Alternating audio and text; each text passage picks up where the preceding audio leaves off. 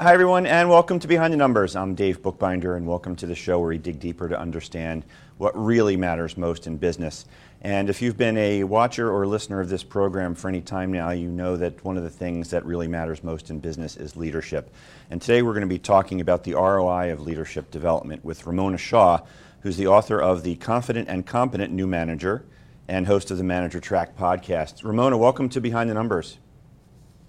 Great to be here. Thanks for having me, Dave. Yeah, it's my pleasure. We'll talk about your book at, at some point during the uh, the show here. I, I, definitely want to dive into that. But I, I, mentioned that the topic of the program is the ROI of leadership development.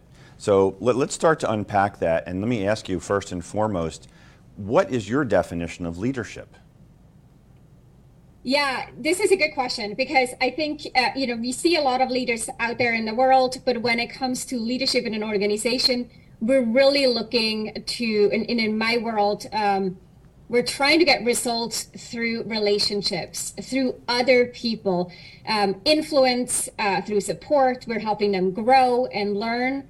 And through those relationships is how we achieve business objectives, um, as well as creating a workplace. And I think this is really important in this day of age, creating a, per- a workplace where people want to come to work and where they feel like they can thrive and it's upon the leader to make that happen.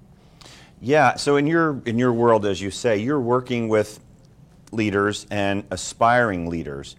Talk us through a little bit of the kinds of things that you're doing to help develop the appropriate leadership skills that they'll need to take into their day-to-day yeah, so I help, uh, I often help managers who've just been promoted uh, step into that realm of leadership and shift away from the, the sort of the, the mindset that they had, the habits, the behaviors, the thoughts that they used to cultivate as individual contributors and that made them really successful to then shift gear and look at what this makes me successful as a leader. And because so much of uh, someone's early career is about developing an expertise, being a problem solver, being the go to person, being the one who feels at the end of the day they were productive because they got a lot of stuff done and are able to scratch it off their to do list. As a leader, it is a lot less about the actual expertise, it is a lot less about getting stuff done for yourself or as as an individual and a lot more about that team building aspect the team development aspect the results through others as i said and it requires a different set of skills. So as we're transitioning or moving into leadership and growing as leaders we have to um, focus on coaching more and supporting others more and develop, developing them making them stronger versus giving advice and focusing on holding the expertise ourselves. We have to focus more on influencing and setting direction than we have on uh, looking for direction or asking for what to do, right? Sort of really shifting gear and, and taking a more proactive uh, stance. Uh, we have to delegate a lot more than that what we own uh, and what we do. And as a result of these different approaches to work, uh, there are a lot of different skills, communication skills that we need, uh, people skills that we need, in, uh, influence that we need to consider, and different ways that we see ourselves adding value to the organization. That's a big part of it. Yeah, and when you talk about new managers, so in my world, in the consulting space that I grew up in, you know, folks enter the organization as an analyst or an associate, and as you said, through their technical acumen, they get to a level where they're promoted, and one day they're called manager, and now they're responsible for managing people. And I saw a statistic, and I, I mentioned this a couple of times in, in, some of the work that I've done, um, that when folks in the U.S. are promoted to the U.S. or to promoted to manager, it's around the age of 30, but they don't typically get their first management training until another decade. Talk about the damage that's done during that window of time where you've got these newly minted managers who have no experience on leadership other than what they've seen and observed from folks that they've worked with who may not have been exemplary leaders. Yeah, yeah, absolutely. And actually to build on that statistics of that, you know, being in a leadership role for 10 years before taking leadership training, um, also published a study or a statistic that says 87% of managers wished they had received more leadership training early on, so they are fully aware of the pain and the struggles that they had to go through. And um, we also see this, especially with new managers, where according to Gartner, um, 60% of new managers fail within or underperform within their first two years on the job, which is a staggering number if you think about it. And and I can confirm this from the conversation that I have with new managers, how challenging this is of a time because not only is are all eyes on them, right? Their team members are looking to them, their peers are trying to see how they're doing their bosses have a stake in their success. Everyone wants them to be successful. There's a lot of pressure there, but we don't train them. It's like saying to someone, and I grew up skiing all my life, and it's it's kind of the analogy of telling someone who is an adult now, um, I'm going to drop you off at the top of this mountain. This is you know, a black one here down the slope that you're going to go down. I wish you good luck. Here's a pat on the back. Congratulations, you made it to the top. I'll meet you down there. And not only will they struggle and feel exhausted and get hurt likely along the way, but they'll also hurt the people that are on the slope with them. They'll bump into them. Um, and it's that damage and the ripple effect that it has when people aren't equipped to navigate the new challenges and these responsibilities and the, and uh, and helping them uh, develop the competencies needed in order to lead a team well where people feel engaged motivated um, have the sense of self accountability and and want to win and, and support each other because they feel that trust with the leader and the bond uh, so the damage is, is twofold, right? On one hand, it's on the manager and their reputation, their ability to be effective if they don't learn the skill the same way that they learned any other skill in the past, the technical skills, for example, the hard skills. It's that same process. Um, and if they're not equipped and not trained, they will not be effective or not nearly as effective as they could be if they were introduced to leadership development. And at the same time, the the if you look at the damage that can get created is we see disengagement, we see low retention rates, we see um, lower performance, low morale. There are all these ripple effects that we see then spread across the organization as a result of of managers who want to do a good job, but are not equipped and not aware of what's working and what isn't working. Yeah, so they mean well, but uh, still doing damage.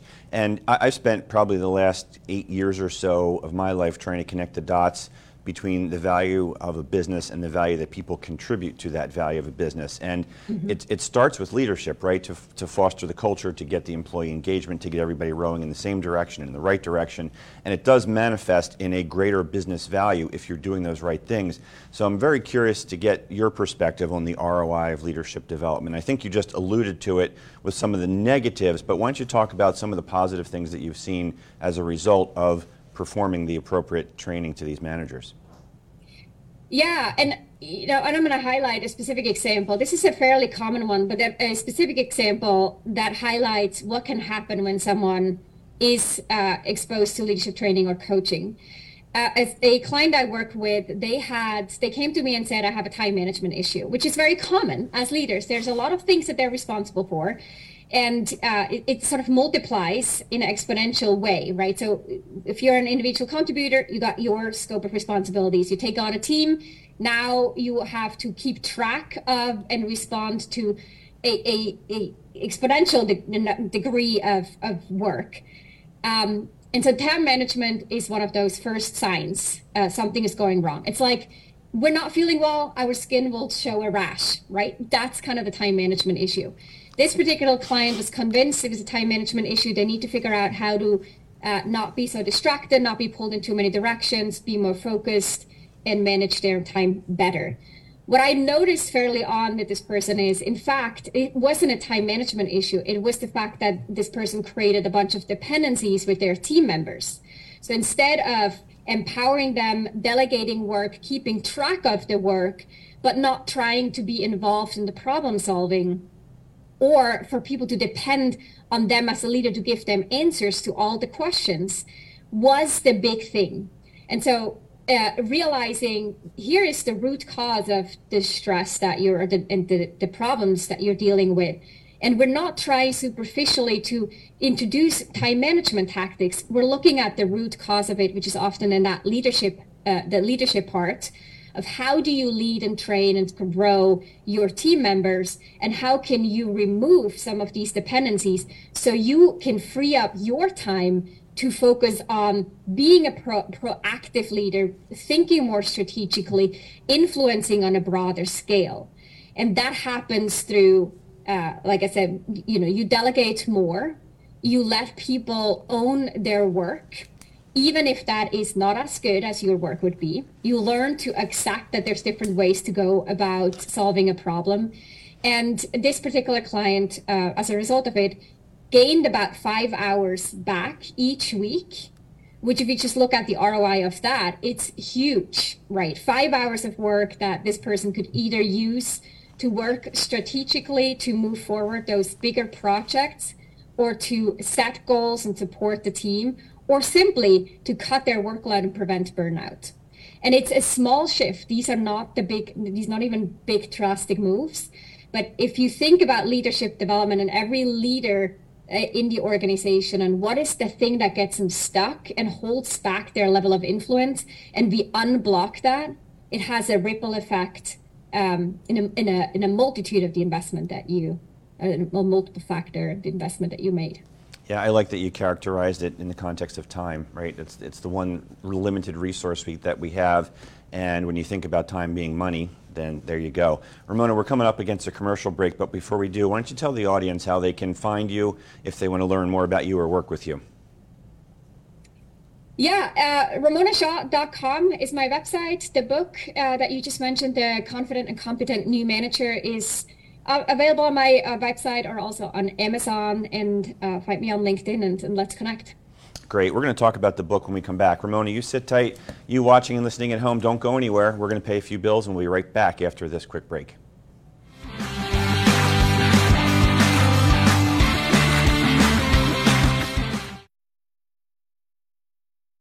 Aloha!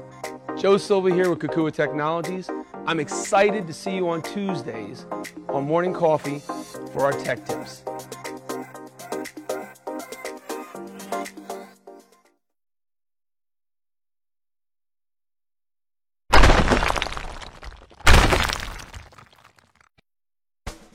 Let's face it, lawyers get a bad rap. I'm Erin Brucci, host of Legal Breakdown, where we dissect legal topics for the everyday viewer with a mix of interesting guests to talk about current events and hot legal topics. Let's work together to make the law accessible and relevant to everyone. Catch us every week on RVN Television.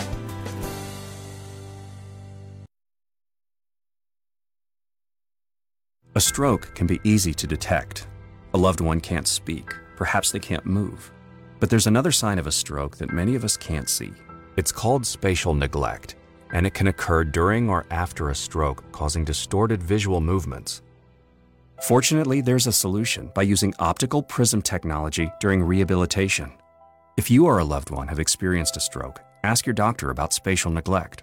Spatial neglect. See the whole picture at KesslerFoundation.org.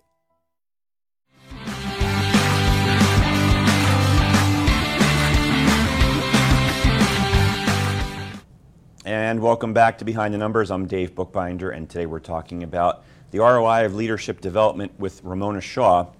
And Ramona, I want to talk about the book, The, the Confident and Competent New Manager. Um, as we were saying during the break, uh, many, many new managers are neither confident nor competent. Tell us about the book, what inspired you to write it, and, and what can we learn from it? Yeah, there are sort of two big big messages that I wanted to share with the book. One is to answer how do we grow as leaders, and this is what I refer to as uh, the APS method to what to leadership development. Um, on one hand, for anyone, regardless of the of where they are in the organization in terms of rank or seniority, we have to constantly be on that path of building awareness, and it's a responsibility even more so for a leader because blind spots impact not only their reputation and themselves and their effectiveness, but also everyone else on the team. So this sense of, of self-awareness and awareness of the people we work with is key.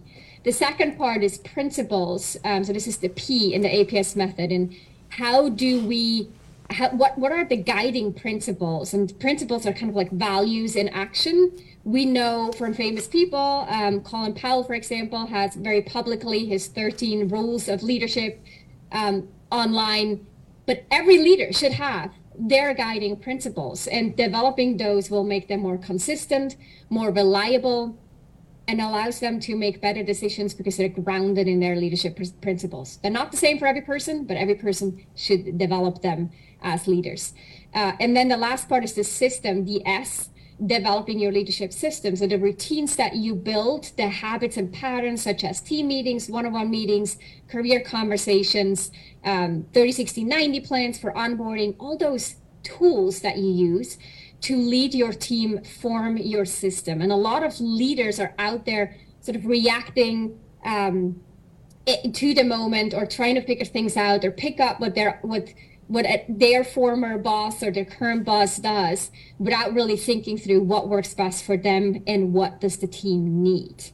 Uh, and so those are the three key pillars that I highlight in the book and the message that I wanted to bring across to encourage leaders to spend time to make that in financial investment, but most of all, the time and the effort to develop and continuously develop their awareness, their principles, and their system. Yeah, I like it. It's kind of building your own personal mission statement for what your leadership objectives are. You, you use exactly. the you use the word blind spots. Uh, talk a little bit about what are some of the common blind spots that you're seeing, and, and why are new managers failing?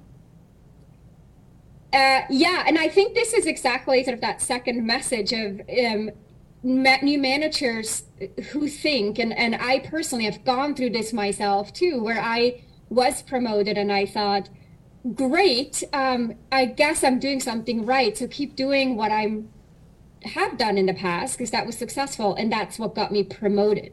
And so for me, it was very much um, being results focused, being trying to optimize productivity, getting things done fast. And that was my approach. And so I was promoted and I thought I'd just keep doing more of that. And I'm going to try to cultivate a team who does that as well, which completely missed the point. Um, of actually creating a team where my strength was complemented by other strength and we get together as a team are better. Now, the blind spot is me not recognizing that I was having, as I was looking at this in a very ineffective way. Uh, I thought I was doing the right thing. I wanted to do a good job. So it wasn't a factor of intent or a problem of intent. It wasn't that I um, felt lost or felt like I'm failing. I felt like I was doing the right thing and I was doing it well. Turns out it's very demotivating for other people to work with someone who only sees like one way and this way is my way and you better follow suit and you you try to become more like me. And this was the unintentional message that i was sending um, often the indirect message that i was sending.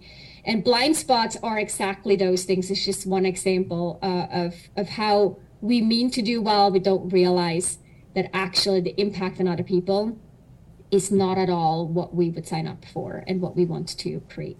Yeah, great points. One of the things that new managers experience is as they're transitioning to this leadership role, they're now leaving behind friends that they've worked with day to day who maybe didn't get the same promotion.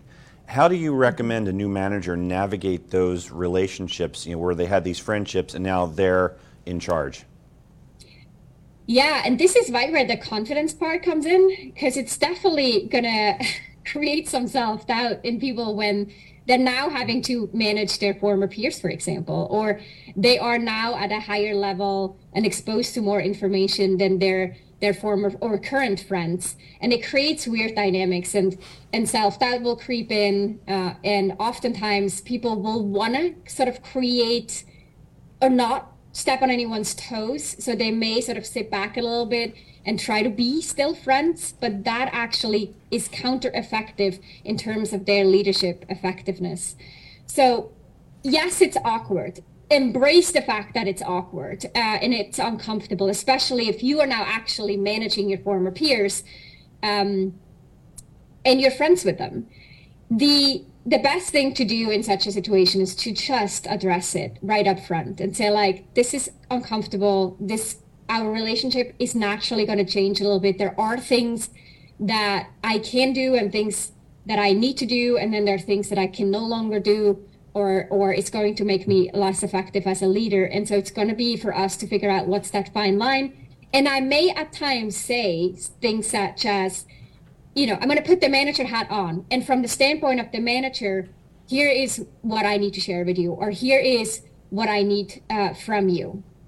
And then at other times, I might step in and say like, hey, I'm going to, you know, I'm going to be here as your friend, and as a friend, uh, here's how I would support you, or here's what I suggest. Uh, but being really careful of the boundaries between the two and addressing them up front uh, is is going to give you the best. Is it awkward? Absolutely. We can't really we can't really get that out of the picture. Yep, for sure. Overcoming that is, is definitely one of the challenges. Let me talk to you about building executive presence, right? So now we've got these young, newly minted managers. We're talking about building their confidence and their competence. Um, mm-hmm. Having that air of executive presence as they're now conducting themselves in a leadership role, maybe making presentations and, and interacting with executive level folks they didn't in the past. How do you get them up that curve so that they present themselves in that fashion? Yeah, there are two ways. Um, one is to what I find helps a lot for new managers is to have some sort of framework or or template in a in a way to go off. So the the biggest challenges I see is if someone realizes I'm exposed to a completely new situation and I have nothing to hold on to. I, I don't actually know. I don't have a path. I I I feel a loss, and so I'm navigating the moment, and that often turns into um, sort of a a less less an ideal outcome. So I, I focus in my work with new managers and leaders. I focus on giving them frameworks, um, guidelines. Sometimes it's tools. Sometimes it's really even sort of a basic script to work off, so that they realize this is good and this is bad and I at least now understand the difference between the good and the bad, and I can now find my own way that feels right for me, but also is suitable for the situation. Uh, and and that is a big way that new managers or leaders find confidence because they expanded their awareness of what look good and bad looks like that a lot of new managers simply don't have unless they've personally experienced the situation um, in the past. And then the second part is a little bit more internal when uh, new managers try to overcompensate compensate for a lack of, of confidence, they turn out to show up and be perceived as arrogant. So that's not what we're shooting for. We're also not trying to get trying to show up very insecure because that would lose that would sort of take away some of the trust or credibility that other people have in us and that means when we show up we want to come from a, just an internally strong place. Not trying to overcompensate for self-doubt not trying to demonstrate the self-doubt or insecurities but getting really clear. I was promoted for a reason. I have a seat at the table for a reason. Not because i'm the best but because i have a unique uh, perspective or a unique value to add to the conversation or to bring to the team and I'm going to be aware that and own the fact that I am in this unique position and I bring this unique strength skill while also acknowledging that that's not the be all, you know, th- this is not all of it. There are other perspectives that I don't know. There are always blind spots. There are always things I don't naturally see. And I have to leverage the strength and the information of those around me that will make us better. So balancing the humility with the um, with the self confidence is is key. And so, this practicing curiosity and an open mindset will be super helpful. Yeah, as, as I was listening to what you were saying, I was thinking people should listen to this every day. You just what you just said uh, is if you snip the soundbite on that, snip that soundbite, you'll have an affirmation program that you can share with folks that they can listen to every day. Um, Ramona, we're coming down to the short strokes here, just about out of time. Is about maybe two or three more minutes here, but I wanted to ask you one more question, if I can, and that's around office politics. That, that's uncharted territory for new managers, and honestly, for even folks who are more seasoned in leadership roles, you know, politics can be quite confusing and challenging. How do you help new managers in dealing with the politics of the role? Yeah, on one hand, it's it's to recognize that's just part of it. Uh, in most organizations, um, not to not to um, try to resent it uh, or check out of it, but instead to get ahead of it. And getting ahead of it means to have an approach, and again, this is part of your system that you develop to manage stakeholders and relationships in your organization. So get ahead of it, understand how do I influence, how do I build these relationships, and then that usually feels a lot more authentic to people versus if they feel they're some, somehow manipulating because they don't fully care about the other person because they don't know the other person. So investing in the relationships up front uh, being proactive and strategic about who to build these relationships with and what is what are they pursuing and what am I and how do I create win-wins will be a good way, a positive way to sort of get introduced and, and step into the realm of office politics. Yeah, and lots more to learn uh, in the book. Ramona, real quick, tell folks where they can get it and how they can connect with you. Yeah, um, ramonashaw.com forward slash book is where you find the book. You can also check it out on Amazon. And best way to connect would probably be through LinkedIn uh, you find me under Ramona Shaw. That's great. Ramona, unfortunately, we're out of time, but I want to thank you so much for joining us today on Behind the Numbers. Thank you so much for having me, Dave. It's a pleasure. We've been talking with Ramona Shaw. Be sure to check out her book, especially if you are a new manager. So her book is called The Confident and Competent New Manager. Lots of good stuff there. And she's also the host of the podcast Manager Track. Check that out as well. Again, my name is Dave Bookbinder, and I'm the one that my clients turn to when they want to know what their most important assets are worth. You can always find me on LinkedIn. I'm always happy to have a conversation. Last but not least, thank you at home for watching and listening. We can't do this without you. Please crush that subscribe button, stay in touch with all that we're up to, and know when the next episode drops, which is probably next week. Until we talk again, take care. see you next time on Behind the Numbers.